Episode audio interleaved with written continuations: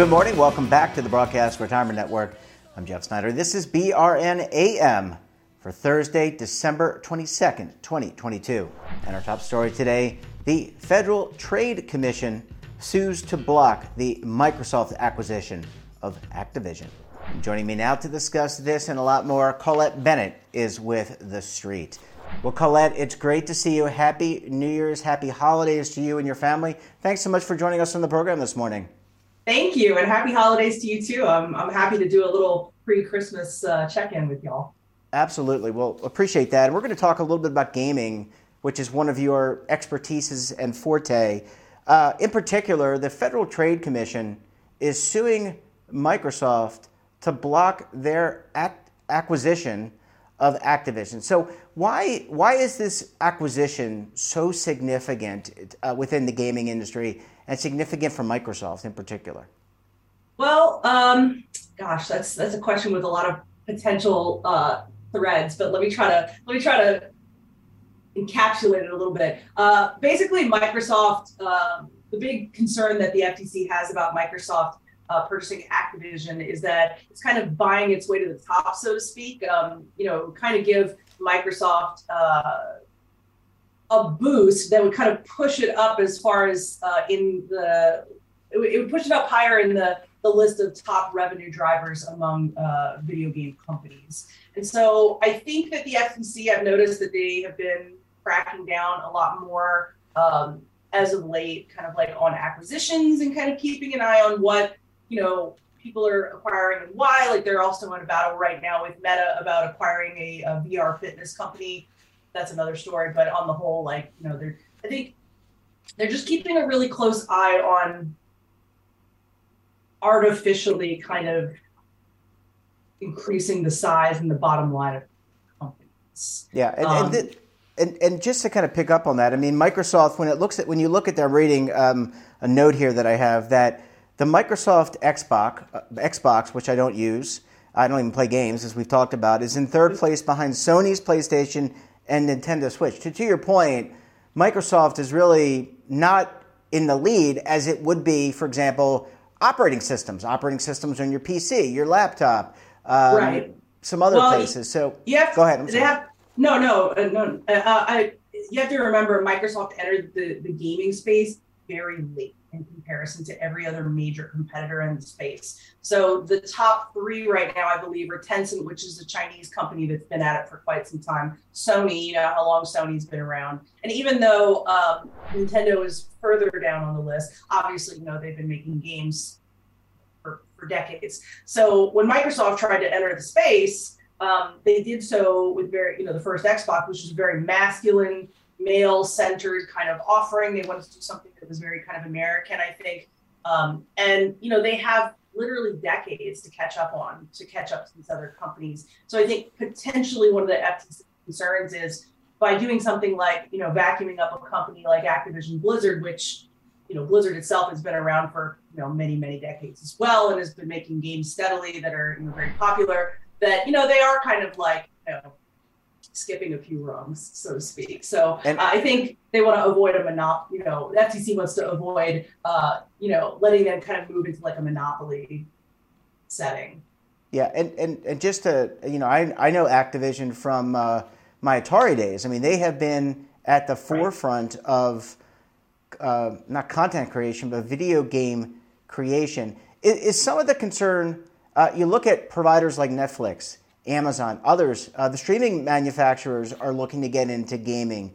Uh, that could potentially push down Microsoft and, and its offering. Um, where, where does streaming kind of fit into all this?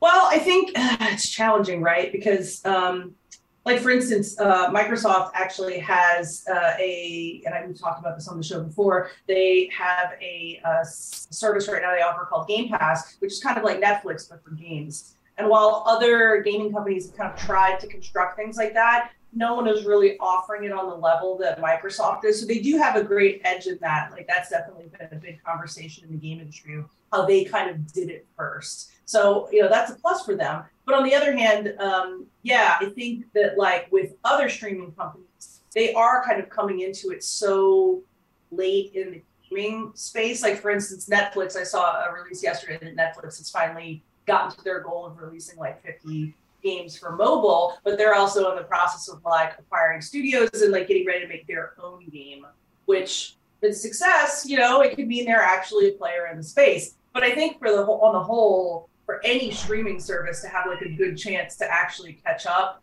um, yeah, they would have to come up with something, you know, a runaway hit basically to even get like register on the scale with these, you know, video game companies that have been at it most of them for decades. So, you know, we'll see how that goes.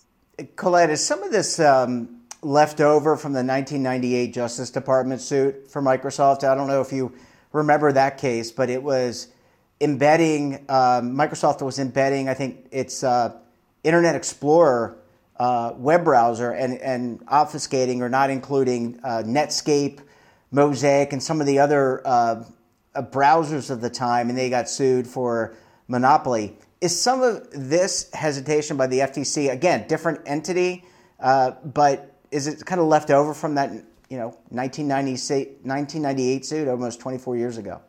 I would say that the connection there, not so much that it's left over per se, but the connection there is that um, the FTC kind of watches big companies like this that have a lot of power because of you know high, high revenue, and they know that you know there may be some shortcuts to you know the ways that they try to make things work. Um, so you know the FTC just uh, sued Epic Games, which is something that we can get into later, but. Uh, you know, they were so successful with the video game Fortnite that there were some uh, back roads that they took to that were not exactly legal or appropriate. I think that um, when you get to a certain level of success and size with the company, um, you know, there are times when you kind of have to sort of keep an eye on what they're doing. And I think that's what the FTC is trying to do. They're trying to kind of be the, you know, the good cop in the situation and make sure things are fair. Um, yeah, uh, but, but yeah, I mean, that's the thread between the two, I think. Yeah, I kind of look at the FTC similar to the SEC in the sense that they're trying to maintain a fair market in the case of the SEC in terms of financial markets and the FTC in terms of right. communications and whatnot. Uh, Colette, I need to take a very quick break. When we come back, we'll talk more about gaming and maybe what to expect in 2023. Since it's almost here, you're going to want to stay tuned right here on BRN AM.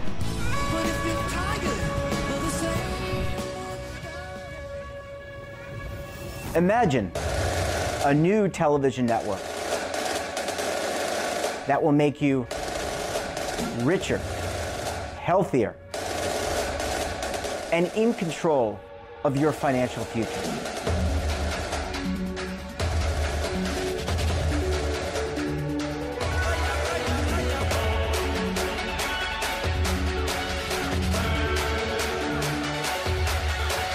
This network is for the policewoman in Nashville, Tennessee, the baker in Dubuque, Iowa, the teacher in Lexington, Kentucky.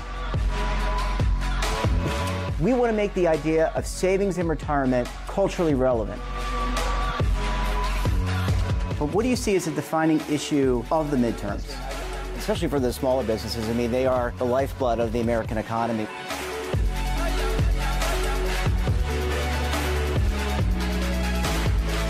featuring exclusive interviews, current affairs, and docu-series. 33 yeah. years old, you retired early. The philosophy is money only matters if it helps you live a life that you love. But you got to start thinking about retirement as soon as you get in. The Broadcast Retirement Network will drive very high engagement with premium partnerships. So this isn't retirement and savings for your parents or grandparents. This is for all Americans. And we're going to change the way you think about money.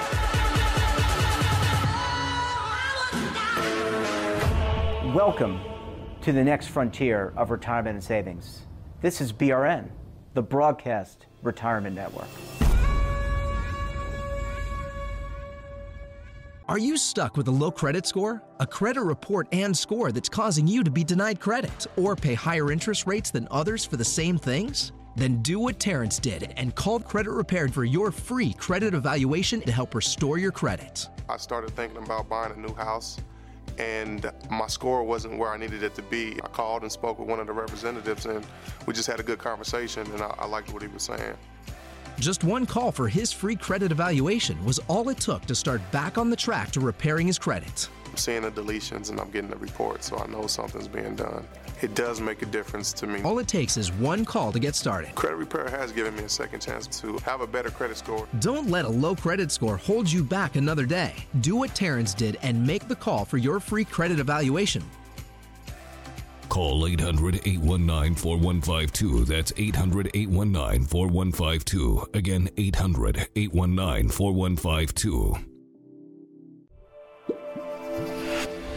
Nothing is known 100%. So my strategy does not change based off what other people expect. My strategy is based off of what I expect. And what I expect is to retire when I'm around 60 years old. And so I make my investments today based off what my future goal is, which is, you know, to retire in you know, 30 or 40 years. That's that's my goal.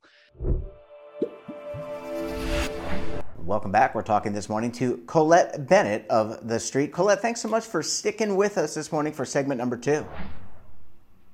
Absolutely. My pleasure. All right, let's talk about the gaming uh, industry. Maybe we put the cart before the horse in terms of the FTC versus Microsoft vis-a-vis through the Activision Blizzard merger. But let's talk. Let's take a step back. What is the hottest theme in in gaming? Is it VR, virtual reality? Is it still gaming on the laptop or the mobile device? Where where, where is the biggest bang for your buck if you're a, uh, a game manufacturer? Hmm. Gosh, there's so many potential answers to that question. I'm like, uh. So just to address a couple of things you, you noted, um, you know, VR is definitely not the big all end all. I think it still has some adoption issues with, you know, people feeling like, oh, the equipment is expensive or the headset is heavy, you know, that kind of thing. Um, and which, you know, to be honest, they still kind of are. Uh, I think that that is something that um, really look forward to some changes with. PlayStation is releasing their new VR 2 next year. Um, it looks much lighter. It's extremely good resolution, much better graphical quality. I think that that's going to be really exciting for gamers. But HTC also just announced what's coming next for them. They also uh, made a VR headset that was kind of like top of the line a few years back. They have another one coming. And then Apple is supposedly making a headset, which, you know, if it does, I feel like that could be the really big point of main adoption for VR because knowing Apple, they will make it light, they will make it, you know, easy, they will make it, yeah, sure, it'll probably be expensive, but that's never stopped anybody from buying any other Apple product. So I think um, there is a good chance that when Apple comes to the market, that that kind of vault VR to the next level. But yeah. I think that as far as you know trends go on the whole, what I'm seeing is um, gamers seem to be still really interested in big first party titles. Um, we are definitely about to see a shift in cost of, of, of AAA titles that I've never seen before. And I've actually been curious to see how gamers are going to react to this. Um, you know, $60 is usually the price point for what they, what they call a AAA game, you know, production values. But several of the big companies have announced that they're going uh, to a new price point of 70, and that could go with deluxe editions as high as 90 or 100, which is kind of vaulting games to a new level. Um, and I think that's really interesting, especially when we are, you know, going into a year where there are a lot of recession fears and a lot of, you know, prices of everyday things like groceries and such are very high.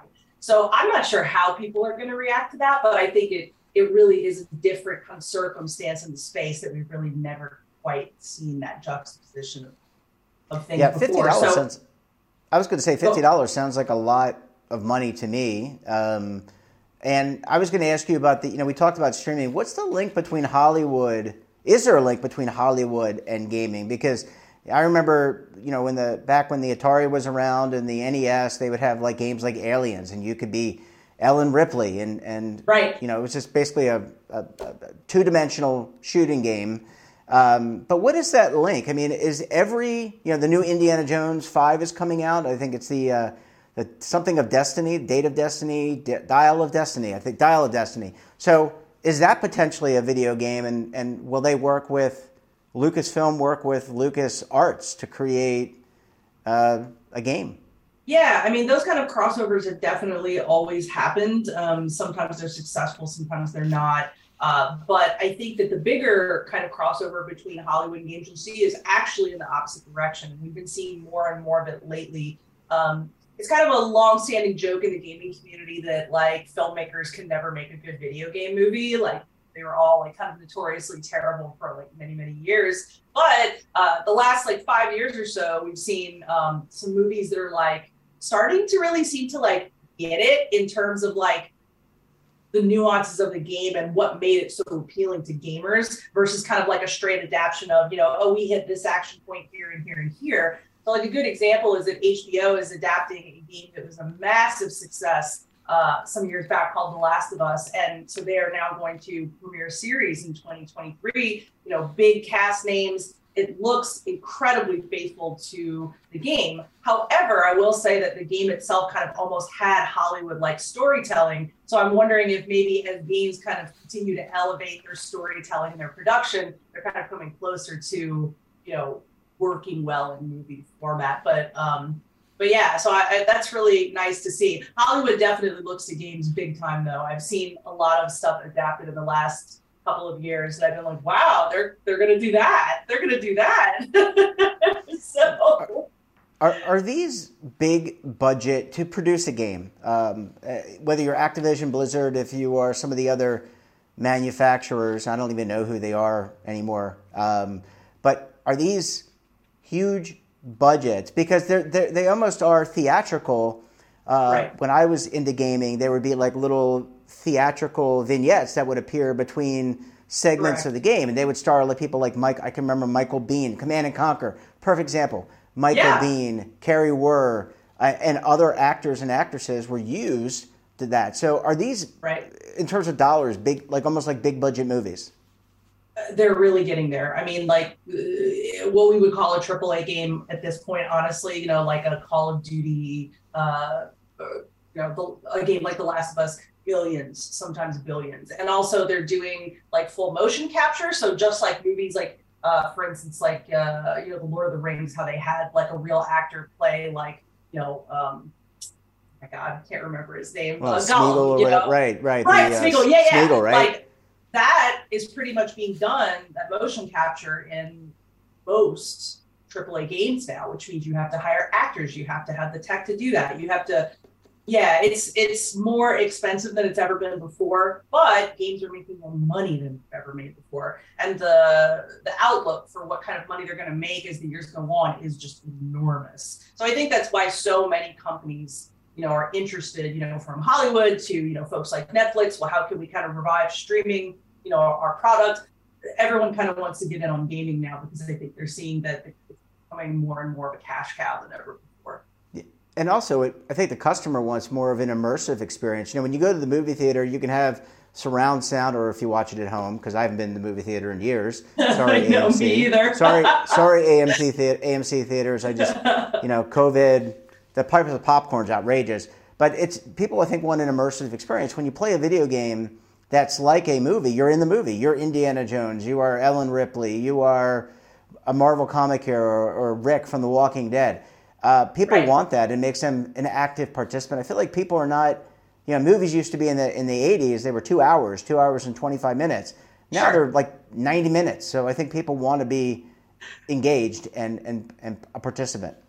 Yeah, it's interesting because uh, you know I think uh, when I was growing up, games were for kids. You know, like Atari and Nintendo were things for kids. And I think over the years, we've kind of slowly seen games ramp up into a point where more and more adults play them. Today, more adults play games than kids do. Um, I think this was uh, the NPD's like last numbers for 2021 I saw, and I was like, wow, that's really cool. So I think the product has continued to change. I mean, you'll always have um, you know companies like Nintendo out there that are making games that kind of perfectly balance on like could be for kids or could be for adults. But for the most part, I think we have a more adult audience than we ever have before, and gaming has never been as acceptable uh, as you know for everybody as it is now as a form of media. So yeah, that's pretty exciting as a person who's you know been you know, had a controller in hand since I was five. yeah, it's no longer Super Mario Brothers and Zelda and Ultima series. Now it's these. Ooh, uh, the, yeah, I'm bringing back the, the ones that I played as a kid. But there, it really is this immersive experience that anybody can relate to, and,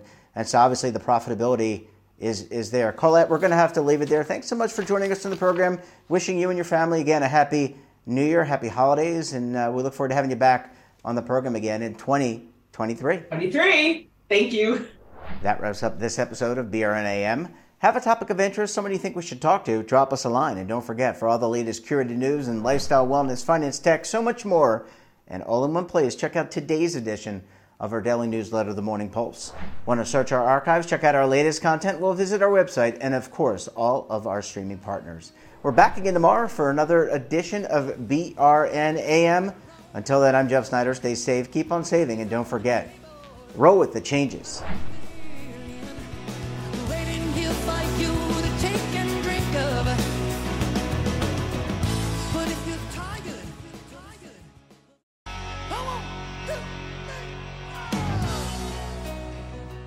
Now is your opportunity to co create content around any topic on the first lifestyle and wellness network. Reach a global audience through our platform and co own exclusive branded content.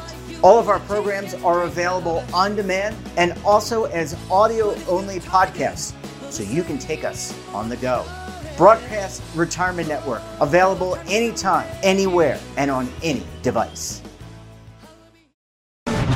Tax audits, tax liens wage garnishments. Every day we hear stories like this about good folks who are simply struggling to pay their bills.